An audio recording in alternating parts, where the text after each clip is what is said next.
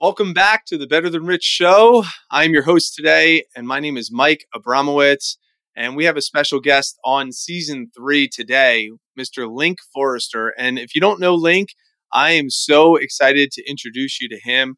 Uh, he has a fantastic book called The Side Road, which we're, we'll talk about on this episode. It's a very short read. Uh, and and it's extremely profound. We'll talk a little bit about it today, and uh, all all proceeds go to uh, nonprofits. We'll talk about as well. So uh, before I uh, ha- turn things over to Link and start asking some questions, I just want you to know who Link is. Uh, after reading his book, uh, first off, you know, he had uh, Charles Barkley, a fellow alum of Auburn, uh, be able to write some kind words about Link, which is really cool. I can't wait to dig into that. But he has a rare blend of humility, faith, good sense of humor, all of which enabled him to grow through the trials of becoming a parent very early in life, a little earlier than planned, a risky career change, and the tragic death of a son, which we'll talk about. Uh, after graduating from Auburn University in 1987, Link began his career in sales at IBM. Five years later, took a leap of faith into the financial services industry, where he continues to lead a thrive, thriving financial planning and wealth management business. He's a native of Atlanta, Georgia. Uh, he's an avid golfer. He's a member of Perimeter Church, and he and his wife Carla spend much of their free time on Lake Lanier, uh, with their three children, Caroline uh, and uh, Cole and Banks, and uh, also his uh, da- two daughter-in-laws, his three grandchildren, their dog Bailey, their cat Boots, and uh, a lot of good wine. Welcome to the Better Than Rich show with your hosts, Andrew Biggs and Mike Abramowitz. The Better Than Rich show helps ambitious leaders who are on a mission to leave the world better than they found it, change their perspective on what's important, increase their income and impact, and systemize their life and business. If you've ever struggled with finding your purpose, have felt disconnected or distracted, or found yourself going through the motions, this show will remind you that what you do matters and will re inspire you to chase your highest dreams. It's time for you to become better than rich. Link, welcome to the show. Excited to have you here. Thanks for joining us today. So, as far as being a club golfer, all right, you know, getting a chance to play, you feel like, so if I'm hearing you right, it feels like it's a good place to meet people, good place to have good conversation, and maybe bring a six pack on the course or something. I don't know. Who knows, right? My question for you, Link, is I, I like golf as an analogy. So I'd like to hear from you. I like to play golf, but how do you feel like golf is an analogy for life? Like, where, where, how do you use golf as a vehicle? How do you use golf as a tool for business, for pleasure? You know, I'd like to hear from you on that. I'm curious. Well, I think golf's just a great way to get to know people. You can learn a lot about someone uh, watching them and, and, being with them on a golf course. One, you can build a great relationship, and two, you can just learn about their temperament and who they are. And I think it's a great way to, uh, again, to build a relationship. I don't like golf enough not to listen to music or drink beer on a golf course. So I'm pretty, I'm definitely a scratch at that. But lately I've been on the member guest circuit. You know, I've played in three already this year, I have three more to go. So we haven't won the whole thing yet, but we've had a pretty good year so far. Cool. If you had to list off top three courses that, before we dig in, we're going to dig in. I'm going to ask you some hard hit questions today. So, top three courses you played. Well, uh, I've played Augusta, so that's definitely up there. I went to Pebble Beach and played Pebble and a, and a bunch of the surrounding courses there for my 50th birthday. That was a great trip. I played Pine Valley, which is the hardest course in America. And I don't know that I even recorded a score there. It's so hard. I never forget, we rolled in there it was a light dusting of snow on the ground. And I was thinking, man, we won't have to play 36 today. We can just, you know, get a later tee time, play 18. But no, these guys were grinders. 36. It was cold. And again, probably the hardest course in America. So I don't know if I can give Pine Valley the, the real great rating it needs because I'm probably not a, good enough golfer. And it was a tough, tough conditions, but really a great treat if you ever get a chance to play there. Just the cabins and the whole experience is pretty awesome. It sounds awesome. 36 holes, man. I get tired. Think about that. I, I, I get tired after nine holes, man. 36. That's that's cool. Uh, I had yeah. a crazy, a pretty cool golf experience. I played Greenbrier by myself with my own private caddy at dawn. It was pretty epic. It was really, really beautiful. So cool. So, so let me ask you this: You have this early upbringing you know, tell me about Link before because you you got married young to Carla, but tell tell us about Link growing up. did you always have this entrepreneurial spirit? We have a lot of entrepreneurs that listen to the Better Than Rich show. Well, were you born with this entrepreneurial spirit? Were you were you the lemonade stand kid growing up, or like who was Link before pre Carla? You know, grew up in Roswell, Georgia. Had you know had jobs in high school, so always was a bit of a saver. Wasn't a good enough athlete for that to distract me too much. My last couple years worked at a place called Pro Golf Discount and uh, worked in the golf sort of industry. And yeah, and then off to off to college and then kind of life got started early and you know found our way to where we are now through a couple good breaks and relationships and so forth. So that's sort of how it hmm. how it all worked. Now, when you met Carla at Auburn, I did meet Carla at Auburn. Yes. So in college, get married young, and you started your family. Banks was born pretty early in life with you guys. Banks was born at Auburn. Yep. My wife and I, usually, this is when the question comes you are a cheerleader at Auburn. So my wife and I were both college cheerleaders. We don't break out those old unis up uh, out unless it's special occasions now. But that's how we met. And, you know, midway through my junior year, we found out that we were with child. And so our life changed dramatically at that point. and that's what I wanted to bring out. I, I want to bring that out because I think sometimes entrepreneurs have things that don't go necessarily as planned. So you're young, you're in college, and you find out you're going to be a dad, and you also have a, a whole life of dreams that you you had ahead of you that maybe it wasn't as expected, or maybe it was. Like, how did you navigate that time as a junior in college, about to graduate? with building construction with your bachelor's and now you have a kid on the way like can you walk us through a little bit of that like that that that time period a little bit give us a little bit of color in there yeah i would say one benefit is we had parents that were understanding willing to let me finish school a lot of young couples struggle with money and finances early in their relationship and we really didn't have a lot of that we just focused on having a baby and finishing school and sort of growing up in a real short period of time. So I think we benefited from understanding parents who loved us and willing to give us a step up and able to finish school. And so that was sort of the big, you know, the, the big help there. And did you transition to work in IBM in sales around that same time graduating college? Well, I spent a year in a construction business, which is sort of the first step for a building science major, building construction major. I hated it. I was a year into it, unhappy. I can remember those old tool, belt days when I'd get home and just lay on the floor with Carla and Banks and think, man, this is so terrible. And a family friend, Dave Boucher, uh, gave me my first break in in my career. He said, "Link, are you ready to come work for me at IBM?" And I said, "Dave, you just tell me where to show up and when, and I'll be there.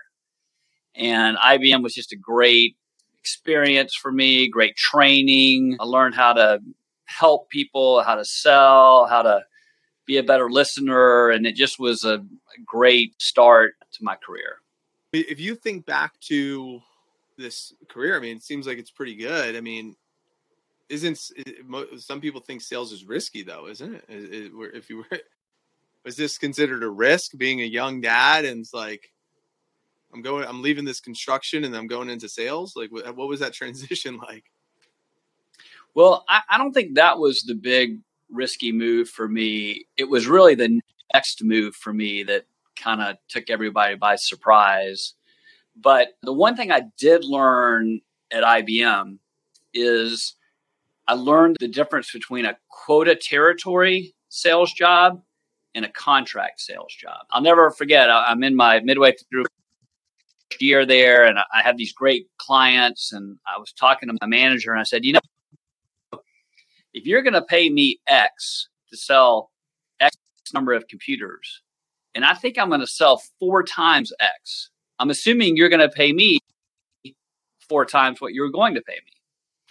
And he said, No, we're going to pay you 130% of your target earnings blah, blah, blah, blah, blah. And that's when I knew I needed to do something else. Was not going to be in a spot where someone was, was going to manage my earnings for the rest of my career. I needed to get out of the quota territory business and into contract sales. So that was when I knew I was going to do something different. Um, and then in the book, you'll hear that I I was on a search. I'd made a list of all the things I wanted in a job. I wanted to be in sales. I wanted to be passionate about what I sold. I didn't want anybody to manage my earnings. I didn't want to travel. I didn't want to have to move. And then I made a list of all the cool people or all the people I knew who I thought had cool jobs.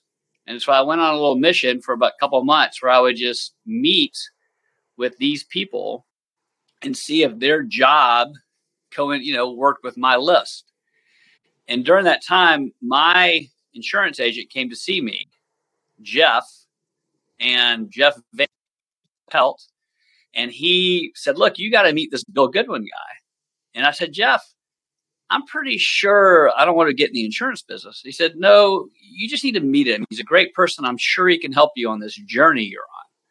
And I said, I'm in. Sounds good. And that was the next big break. Bill is a very dynamic guy, a great listener. I talk in the book. I remember going to see Bill that morning, and Carla goes, Link, what are you going to do? I said, I'm going to meet this Bill Goodwin guy. And he said, What does Bill do? He's in the insurance business. She goes, Insurance business? I said, Yeah, I'm pretty sure I'm not going to get in that business. But, you know, Jeff says he's a great guy to meet. And after meeting him, two hours with him, he had me convinced that this was the only job that was going to, you know, meet my list of ideas about what I wanted to do. And I came home all excited, and Carla had thought I had lost my mind. That I'm going to leave this job at IBM I seem to be doing well at to go work for nothing, for no salary, just a contract, and sell insurance. And ended up being a a great decision for us. And over the years, our, that business has developed into wealth management, financial planning, and it's just been a great 30 year run. I'm sufficiently unqualified to do anything else now. So it's just got to work. And it's a really beautiful testament that you, number one, you made a list of what it is that you're looking for. I don't think there's many people who get that clarity before we, you know, I continue down that path. But where where do you think that exercise came from? Did you have a mentor or someone that hey, say, hey, this is how you help with effective decision making or no, I didn't read a book. I didn't have a mentor. No one told me to do that. I just made a decision that I wanted to do something different, and that's the best idea I had. So, thankfully, Sometimes it worked. Trusting your own intuition, then, huh? Yeah. Yeah. That's great. That's great. And and and obviously, like you said, you you work in in wealth management and and you've kind of helped build this beautiful life in that. What has kept you in I mean, 30 years you, you stand. I mean, you talk to some entrepreneurs, they get distracted by things all around them. How do you stay focused or committed to to the process for 30 years of staying where you are? You know, I would say for the first 18 or 19 years of my career, I was focused. No one worked harder than me. My business was just on point. Just you know, my activity, my habits, the thing, the people I were, was willing to let into my system. Everything was just as good as it could be. Had been a, a top performer at our company every you know every way they measure it, and then tragedy hit and I I took a pause. And you know, when it's not often when tragedy hits that people have a business that can take care of them. So for a few years, my business supported us without me really doing anything. And it took me a while to get back going. And that's about the time I, I, sort of transitioned the business from high end insurance and estate planning to financial planning and wealth management. And that was a nice change, gave me some new energy. And then just last year, I formed a partnership with a friend of mine. And now we have a, a bigger team, and this is has been a lot of fun. And with these sort of growing wealth management businesses that have value and have succession issues. This has been nice. It's been a fun change. Now Cole is working with me, my son, and so it's just been, you know, it's it's developed through the. But ultimately, what really paid off is it really did meet my list of things I wanted in a job, and then I just worked it. You know, one problem people have is many people aren't willing to work for themselves. They'll work if someone else tells them to do it, but they can't do it for themselves. In this business we're in, you have to be able to make yourself do it. Make your own goals, make your own habits, not let yourself off the hook. Measure yourself every day, give yourself a score, and just keep doing it day after day after day. And you have a chapter in the book. You mentioned there's a chapter called I Ams. Can you speak to what what what that practice is for uh, and how that served you? Yeah, the the I Ams are having a, a life vision statement. And so every morning I wake up and I, I try to do this before I look at any anything on my phone. I try to to remind myself that I am loved. I am secure, I am free, and I am happy. And I tell myself those things every day. And then I typically will read a chapter in the Bible. And then I'll let myself look at my emails or ESPN or whatever it might be that I'm looking at at that time you have my curiosity on this one? You said secure is one of the words, and you said free is another word. So love, secure, free, happy. Can you do? Uh, do you have a definition of how you define secure and how you define free? Yeah, I would say it this way. So two of those four things cannot change, right? I am I am loved. I'm loved by God.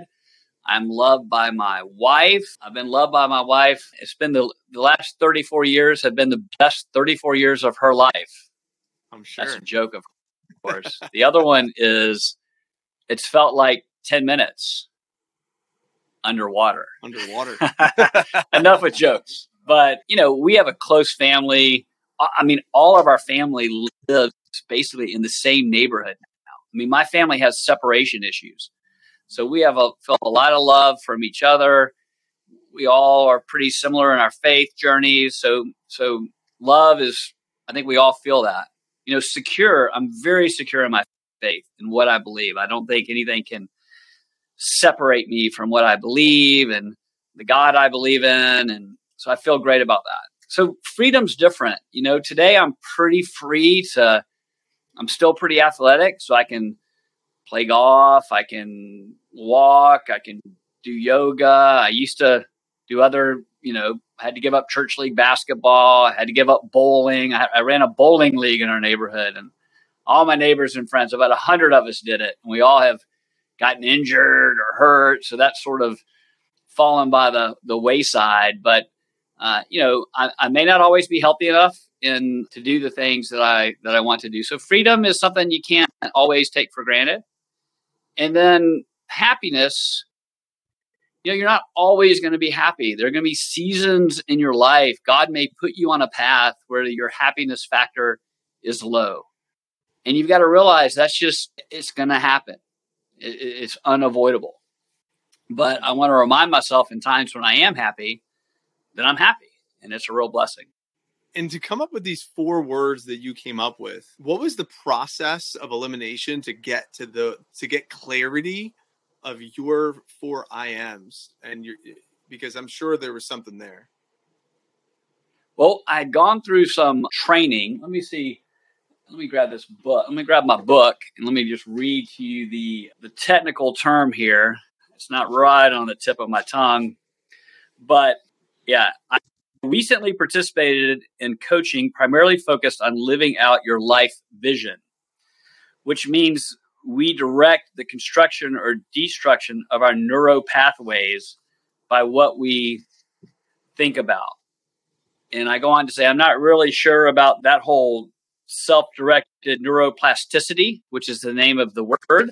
But I do think this self talk that we do on a regular basis is helpful.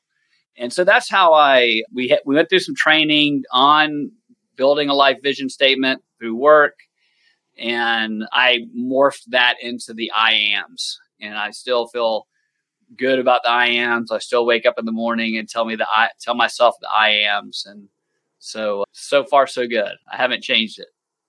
It's a great practice. And I love that, uh, you know, if you're listening right now to the show, you can go back to our episode on purpose and we'll talk a little bit about how to help you craft your own purpose statement. And I, I really love what Link is saying here, which is once you get clear of your purpose statement, it's tacking them on to your core values, which we also have an episode on, and taking those, defining them, reminding yourself of them, doing these affirmations, these I am statements, and anchoring that in. Link, I am curious though. You, you said you're very as uh, secure in the, and Andrew Biggs and I, we had an episode where we kind of talk that sometimes the people of the religion are the problem with the actual religion that that they're so centered in in this the, the center of, of life is the religion and if someone's not necessarily aligning the way that it's supposed to be then they're like bad people or something like that. Like the people versus the religion. For someone so secure in your faith i figured hey i'm going to ask you some stuff what is it do you experience that at all? Like i mean or, or uh, hopefully you're not one of those people that like deter, you know but but you know what, what would you have to say about that? You know there's this and maybe you know them maybe you've seen them hopefully you're not that person. It's just like they they project this you know unique vibe onto others outside of the community or not as good as them inside the community type of people. It's a deterrent for some and I don't know if you've experienced that, but being so secure, can you speak to that just a little bit? I'm, I, would love to hear what you have to say. Yeah, I mean, I, I, think that's one of the, the big problems with faith today. You know, faith in America, you know, people are Christian because they're American, and then they feel like this sort of like this good or bad. You know, uh, you know, how do you get to heaven? It's because I'm good enough. And really, Christianity is nothing about that. You know, Christianity just says, "Hey, look, we're all bad people." We all make mistakes. My favorite sermon title by our pastor, Randy Pope, he says, Cheer up. You're worse than you think you are. And I believe that. I mean, so give yourself a break. Forgive yourself, forgive others, and realize that it has nothing to do with what you do. None of us deserve any of it. And it's all about the finished work of Jesus on the cross. And that's what we believe as Christians you know, I kind of want to believe something different. I mean, I personally would like to believe that all nice people go to heaven. And I just, I can't believe that because I just, I don't think it's true. I think if this whole Jesus thing is true, if this guy really came, uh, you know, born of a virgin, really God, lived this life, died on a cross, and raised himself from the dead, if that's true, I have to believe it. So, you know, sometimes I really prefer to hang around my golf buddies and people in the hood and not my church buddies because I just they're not as fun and they take themselves too seriously. So mm. I don't know if that answered the question. Was that in uh, well, in the realm of an it, answer? Yeah, it does because because I think some people get so caught up in I, I call it the politics of religion, you know, or sometimes it's the politics of the business where it's like they get so caught up in you know living up to the rules of what it's supposed to be they forget about the human component of what you just said that well we're perfectly imperfect.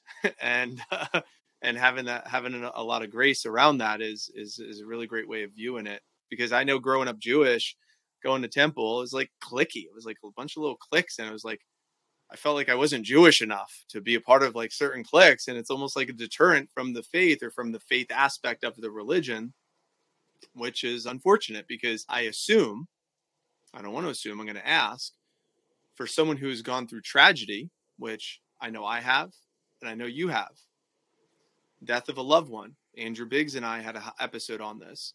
Sometimes the foundation of the security that we have within that religion or within that faith is questioned.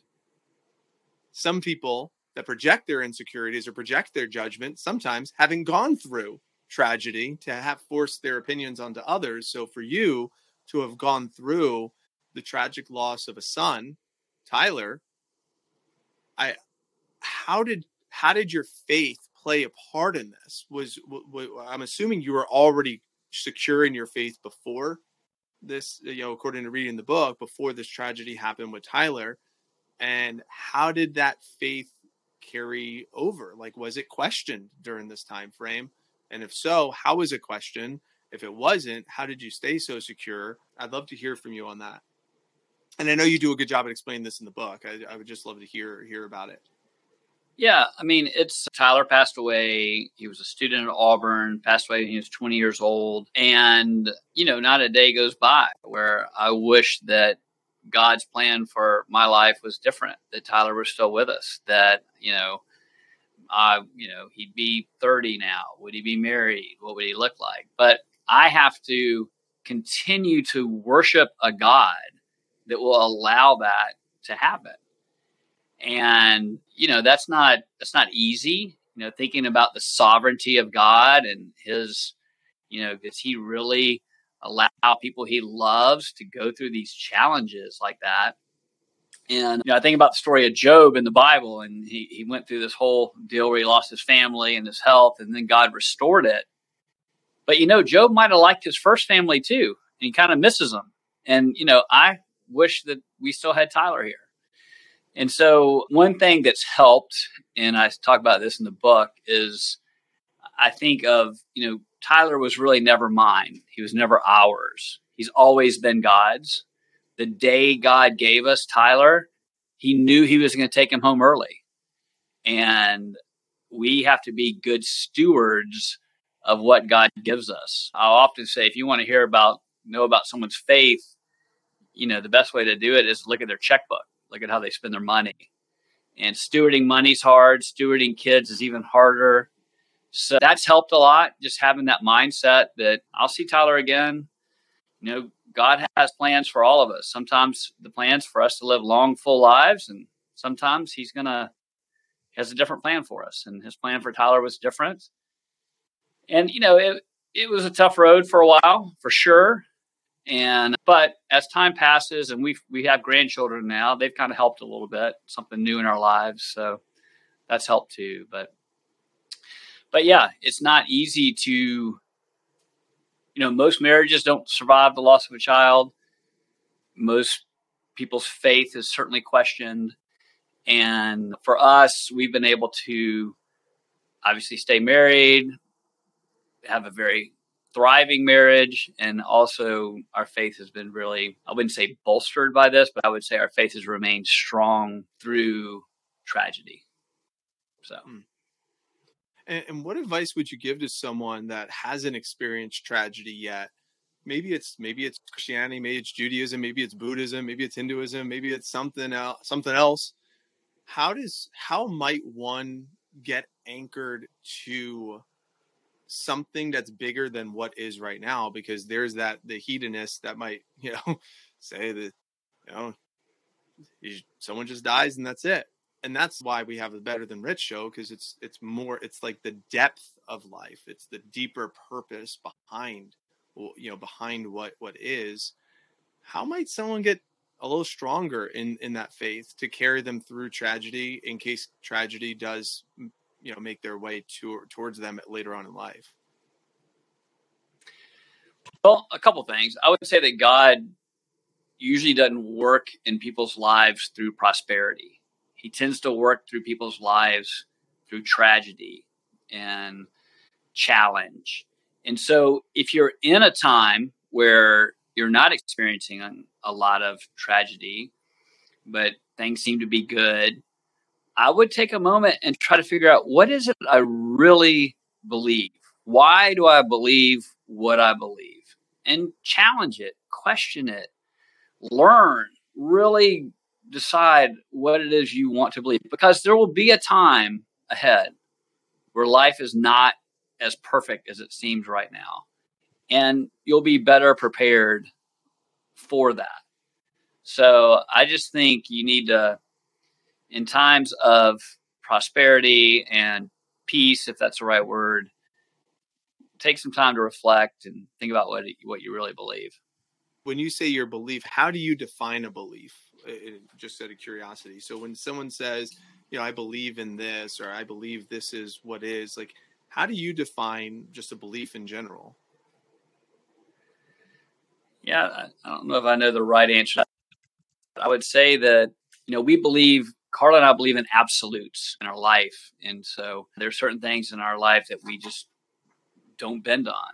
And one is our faith, one is our marriage, and the fact that we're absolutely committed to each other no matter what. So I just think it's things that your your commitment is so strong that it's unwavering. It can't be because my parents were that way. It can't be because I was brought up that way.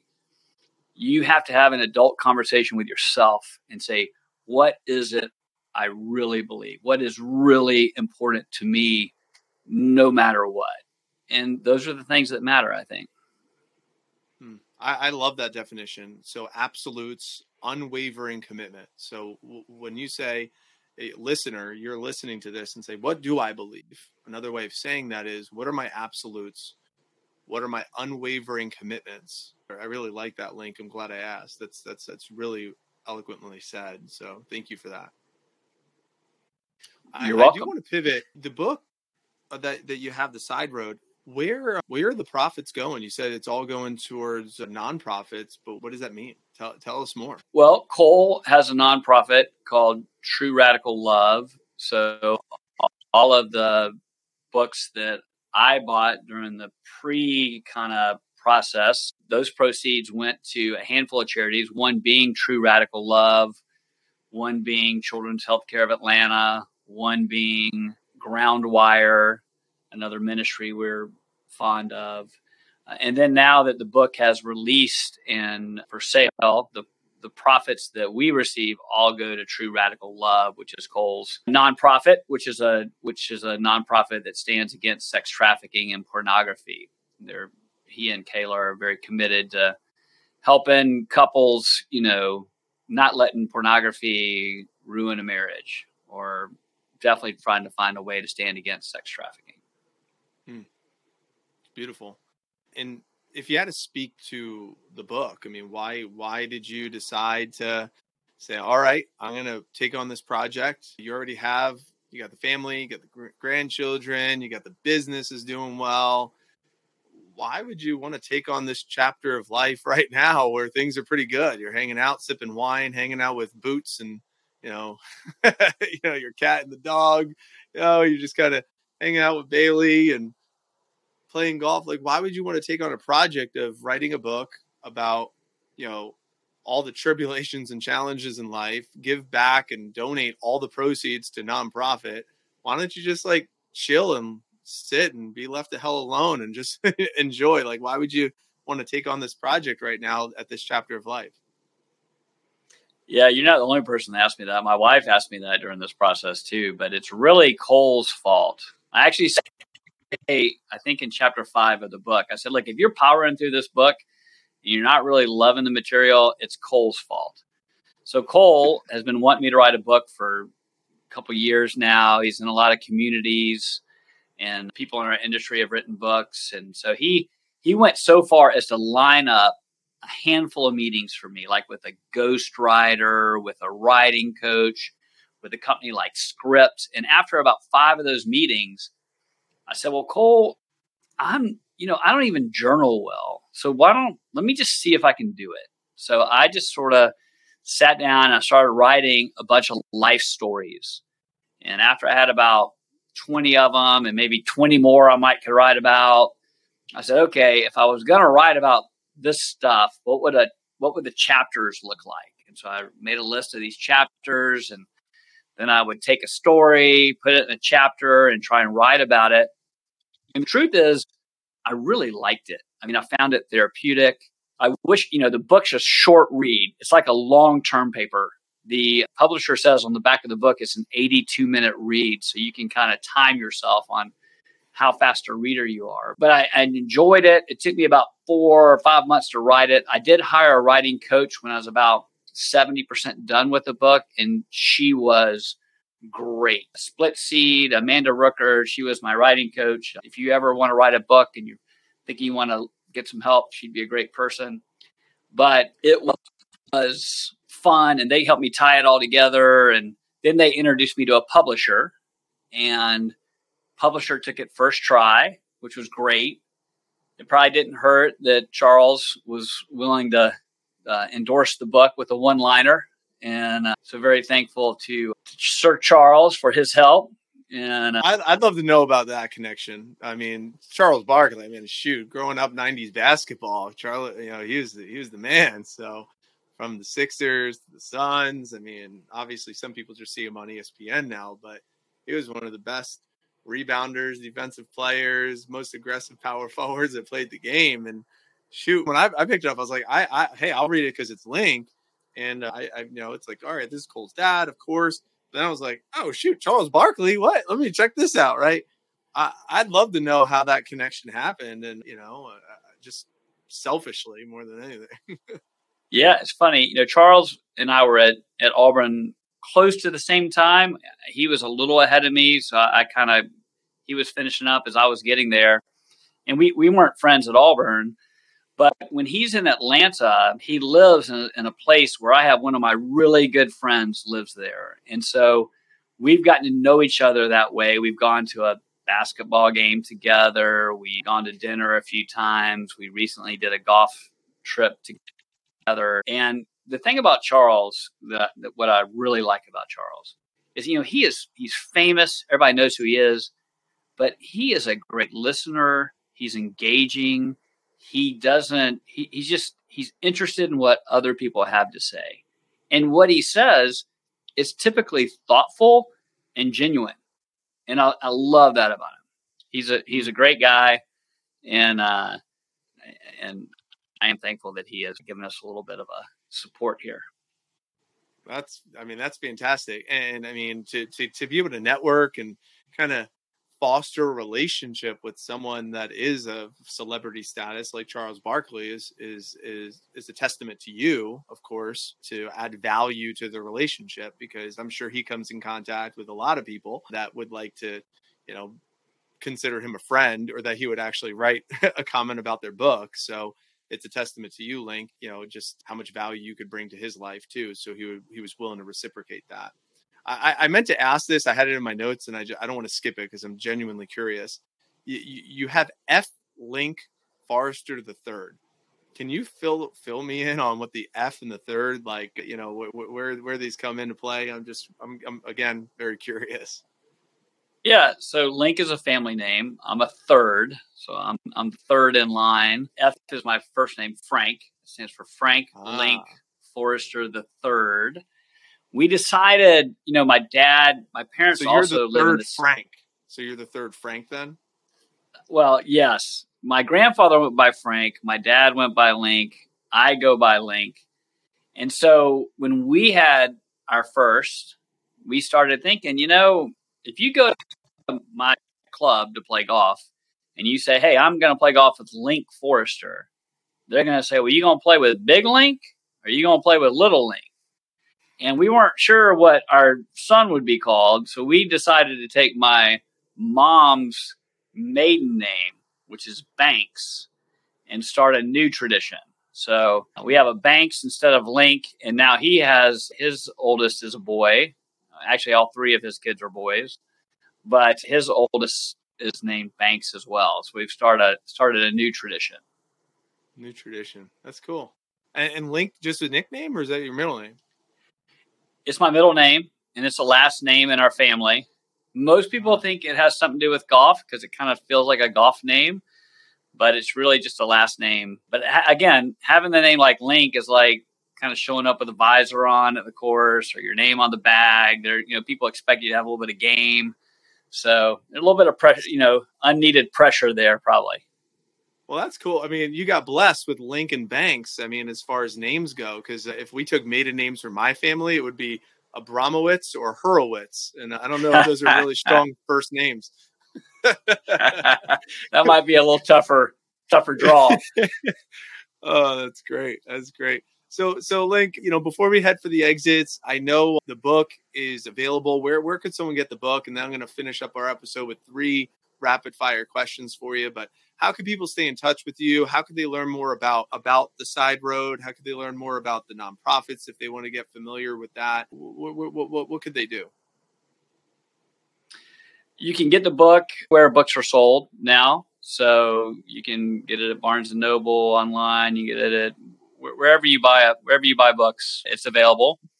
You can, you know, Google Link Forester or the side road, and it should easily get you to a place where you can buy the book. You can learn about me and, and, and the side road at our website, linkforesterauthor.com. You can go to our, we have the Side Road Book is a Facebook location as well as on Instagram, the Side Road Book. So you can learn about it there. And That's great. And, and Check if us I remember out. correctly, you, you said you were going to give away a free round of golf with you and Charles Barkley to all of our listeners or something like that. Was- that- I don't think that's going to happen, but I'd love for us to famous, play some. Yeah, the famous. Charles I think his golf Barkley game's a little bit. His golf game's a little bit better than what you might think or see on TV. He, he's got some game. sure. You wouldn't want to bring too much cash to the course with him. He might get a little of I'm it. sure. I'm sure. I, I he just that I just remember lo- watching all the footage of his crazy golf swing and just trying to seeing all like Michael Jordan joke with him on it and all that footage because I grew up a big Jordan fan. I know they're big friends, so it's it's it's cool. So, Link, three quick questions, rapid fire, whatever comes to the top of your head. Ready? Are you ready for the questions? I'm ready. All right. Question number one. What do you think the world needs most today?